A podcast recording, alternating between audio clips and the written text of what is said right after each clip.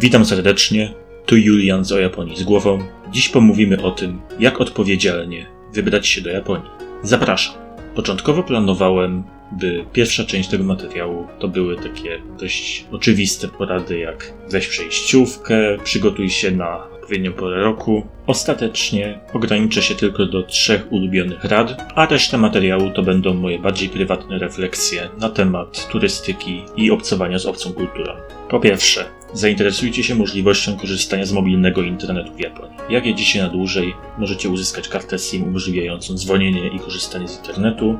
Nawet na czas krótszych pobytów możliwe jest uzyskanie karty SIM, która umożliwi nam tylko dostęp do np. 2 czy 3 GB danych lub wypożyczenie mobilnego routera Wi-Fi. Podróżowanie i zwiedzanie od razu zrobią się wygodniejsze, przyjemniejsze i nie będziemy skazani na hotspoty z darmowym Wi-Fi. Druga rada. Jeśli jedziecie na homestay, planujecie się spotkać z japońskimi znajomymi, czy będziecie uczestniczyli w wolontariacie, pamiętajcie o zabraniu przynajmniej drobnych prezentów z Polski. Jakichś czekoladek, małej miodówki buteleczce, nawet zestawu ładnie zapakowanych herbatek ziołowych. Omiyage, czyli takie drobne podarunki, są dość istotnym elementem kultury japońskiej i będą mile widziane. Zachęcam też do poszukania swojej własnej ulubionej metody na jetlag. Prywatnie staram się nie spać w noc przed lotem, Dzięki temu więcej śpię w samolocie i mniej czasu tracę na przystosowanie się do lokalnej strefy czasowej w kraju docelowym. Jeśli chodzi o samo odpowiedzialne podróżowanie, moim zdaniem przede wszystkim polega ono na pełnym poszanowaniu zarówno praw, jak i reguł kulturowych kraju, do którego trafiamy, a także podróżowanie z pełną odpowiedzialnością za siebie, za osoby, z którymi podróżujemy i za nasze zdrowie.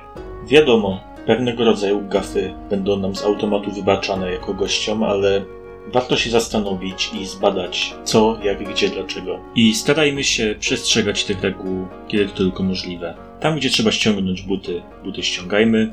W komunikacji publicznej Unikajmy głośnych rozmów ze współpasażerami. Unikajmy jak ognia odbierania telefonów w pociągu, bo jest to naprawdę źle widziane. Śmieci segregujmy jak należy i wyrzucajmy je tylko w przeznaczonych do tego miejscach. Gdzie niegdzie sporo się nachodzimy z workami pełnymi śmieci, no ale trudno. Taki kraj, do którego trafiliśmy, więc musimy się dostosować. No dobrze, nie ukrywam. Niektóre z tych reguł mogą być dla nas trudne do przyzwyczajenia się, jak na przykład, nie wiem, brak przyzwolenia na jedzenie i picie w miejscach publicznych poza wyznaczonymi miejscami czy poza ławkami w parku. No dobrze, przyznaję, zdarzało mi się nie przestrzegać tej reguły, zwłaszcza upalnym latem gdzieś w sercu Tokio czy Osaki, ale starałem się po prostu schodzić na bok i być jak najmniejszym uciążeniem, robić to jak najmniej na widoku. Miejmy też na uwadze, że są miejsca, w których o gafy jest dużo łatwiej niż gdzie indziej, jak na przykład japońskie łaźnie publiczne. Przed pierwszą wizytą zalecam podczytanie informacji na temat podstawowych zasad zachowania w takich miejscach, bo pokrzywe spojrzenia, narobienie nieprzyjemności innym gościom, a nawet bycie wyrzuconym jest naprawdę łatwo. Często słyszałem od różnych znajomych, że jako obcokrajowcy w Japonii jesteśmy na taryfie ulgowej, jesteśmy zwolnieni od przestrzegania różnych reguł, że możemy robić co nam się podoba i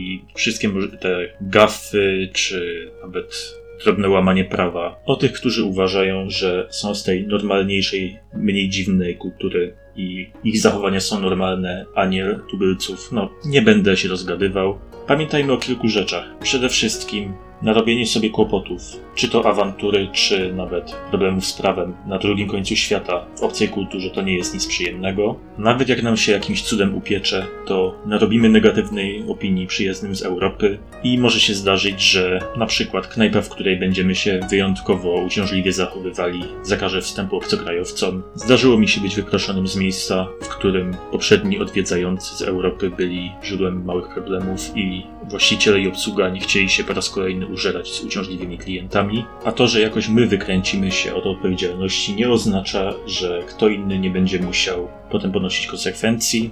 Mam tu na myśli sytuację taką jak na przykład zachowanie jednego mojego znajomego, który w Japonii wynajął samochód, spowodował wypadek, udając głupiego obcokrajowca, który nic nie rozumie, jakoś się wykręcił za rozmowy z policją i inną osobą uczestniczącą w wypadku, co nie oznacza, że zniszczenia magicznie zniknęły, a wypadek z udziałem obcokrajowca został wymazany z pamięci uczestników. Zastanówmy się, czy chcielibyśmy, by ludzie odwiedzający nasz kraj czuli się bezkarni i ponad wszelkimi regułami? No właśnie. Niestety, ale tego typu zachowanie zaobserwowałem u wielu turystów, których spotykałem w Japonii. Inna sprawa, nierealistyczne oczekiwania. O szoku kulturowym i o tym, że Japonia, którą przed wyjazdem mamy w głowie, a ta, którą zostajemy na miejscu, to są dwa zupełnie inne kraje. Kiedyś już opowiadałem. Bez rozwodzenia się i zbędnego powtarzania, moja rada przed wyjazdem, zwłaszcza jeśli decydujemy się wyjechać na dłużej, nie wiem, na pół roku, na rok, zrobić research bo inaczej będzie trochę jak z taką licealną miłostką. Obiekt uczuć nie okaże się tym idealnym miejscem, które sami sobie stworzymy w głowie. Może nas naprawdę zaboleć. Poznałem takie osoby. Przyjechały do Japonii od razu na rok, myślały, że wszystko będzie jak w anime, jak w filmach, no i nie minęło dużo czasu i już mieli dosyć. Z tym związane są też dwa inne istotne aspekty. Po pierwsze, to, że statystycznie w Japonii jest nieco mniej przestępstw niż w większości krajów zachodu, a Japończyków często kojarzy się z uczciwością i unikaniem, no powiem kolokwialnie, takiego polskiego januszostwa, rzeczywistość zweryfikuje i te wyobrażenia. Możemy trafić na ludzi, którzy będą próbowali wykorzystać naszą niewiedzę i nas naciągnąć, Możemy trafić na wszelkiego rodzaju innych oszustów, na kieszonkowców. Jeśli mamy pecha, to oczywiście możemy zostać napadnięci, czy wydać się nieprzyjemną bójkę, jak mój kolega Anglik, który pewnego razu w jednym z klubów osakijskiej Nambie stracił zęba. Niestety dotyczy to też przestępstw o charakterze seksualnym. Na ten temat napisano już wiele, zresztą pewnie widzieliście też zdjęcia wagonów przeznaczonych dla obawiających się podróżowania w zatłoczonym metrze kobiet. Inna rzecz, w internecie często można znaleźć poradniki typu jak poderwać Japonkę, jak skorzystać z okazji w Japonii. Jakby to powiedzieć, podzielcie to przez 10. Bo można skończyć jak kilku moich kolegów, którzy wyobrażali sobie nie wiadomo co, zachowywali się bardzo natarczywie, jednej osobie ciężko było się ich pozbyć. Skończyło się awanturą, o mało nie wylądowali na policji. I jeszcze jedna rzecz zamykająca tę część, powiedzmy, obyczajową. Naprawdę bierzcie pod uwagę, że w Japonii obowiązują bardzo ostre prawa antynarkotyczne i jest to znacznie, znacznie mniej tolerowane niż u nas. Kolejna sprawa, jak uważać na siebie i na swoje zdrowie. Rzecz pierwsza. Trafiamy do kraju tysiące kilometrów od Polski, z innym klimatem, z inną florą bakteryjną. Nie dziwmy się, że czasem na początku nasz organizm, zwłaszcza układ trawienny, może się zachowywać trochę dziwnie, Zalecam ostrożność z wodą z kranu, mimo że teoretycznie jest zdatna do picia. I inna rzecz. Podczas pierwszego pobytu w Japonii zachłysnąłem się morzem możliwości kulinarnych i próbowałem wszystkiego jak leci. Najdziwniejszych rzeczy, najbardziej niecodziennych rodzajów owoców morza, nieznanych nam rodzajów ryb. Oczywiście skończyło się problemami żołądkowymi, które bardzo, ale to bardzo zepsuły mi kilka dni z niewiele ponad dwutygodniowego wyjazdu. I wierzcie mi, nie było warto. Wolałbym ten czas spędzić zupełnie inaczej. Zalecałbym też ostrożność, jeśli chodzi o faunę i florę. Jadowite pająki czy insekty, a zwłaszcza tamtejsza odmiana szerszenia to naprawdę nic przyjemnego. Latem nie rozstawajcie się ze sprayem na komary, Niektóre tamtejsze ich odmiany zostawiają trochę mniej przyjemne ślady niż te, które znamy z naszego podwórka.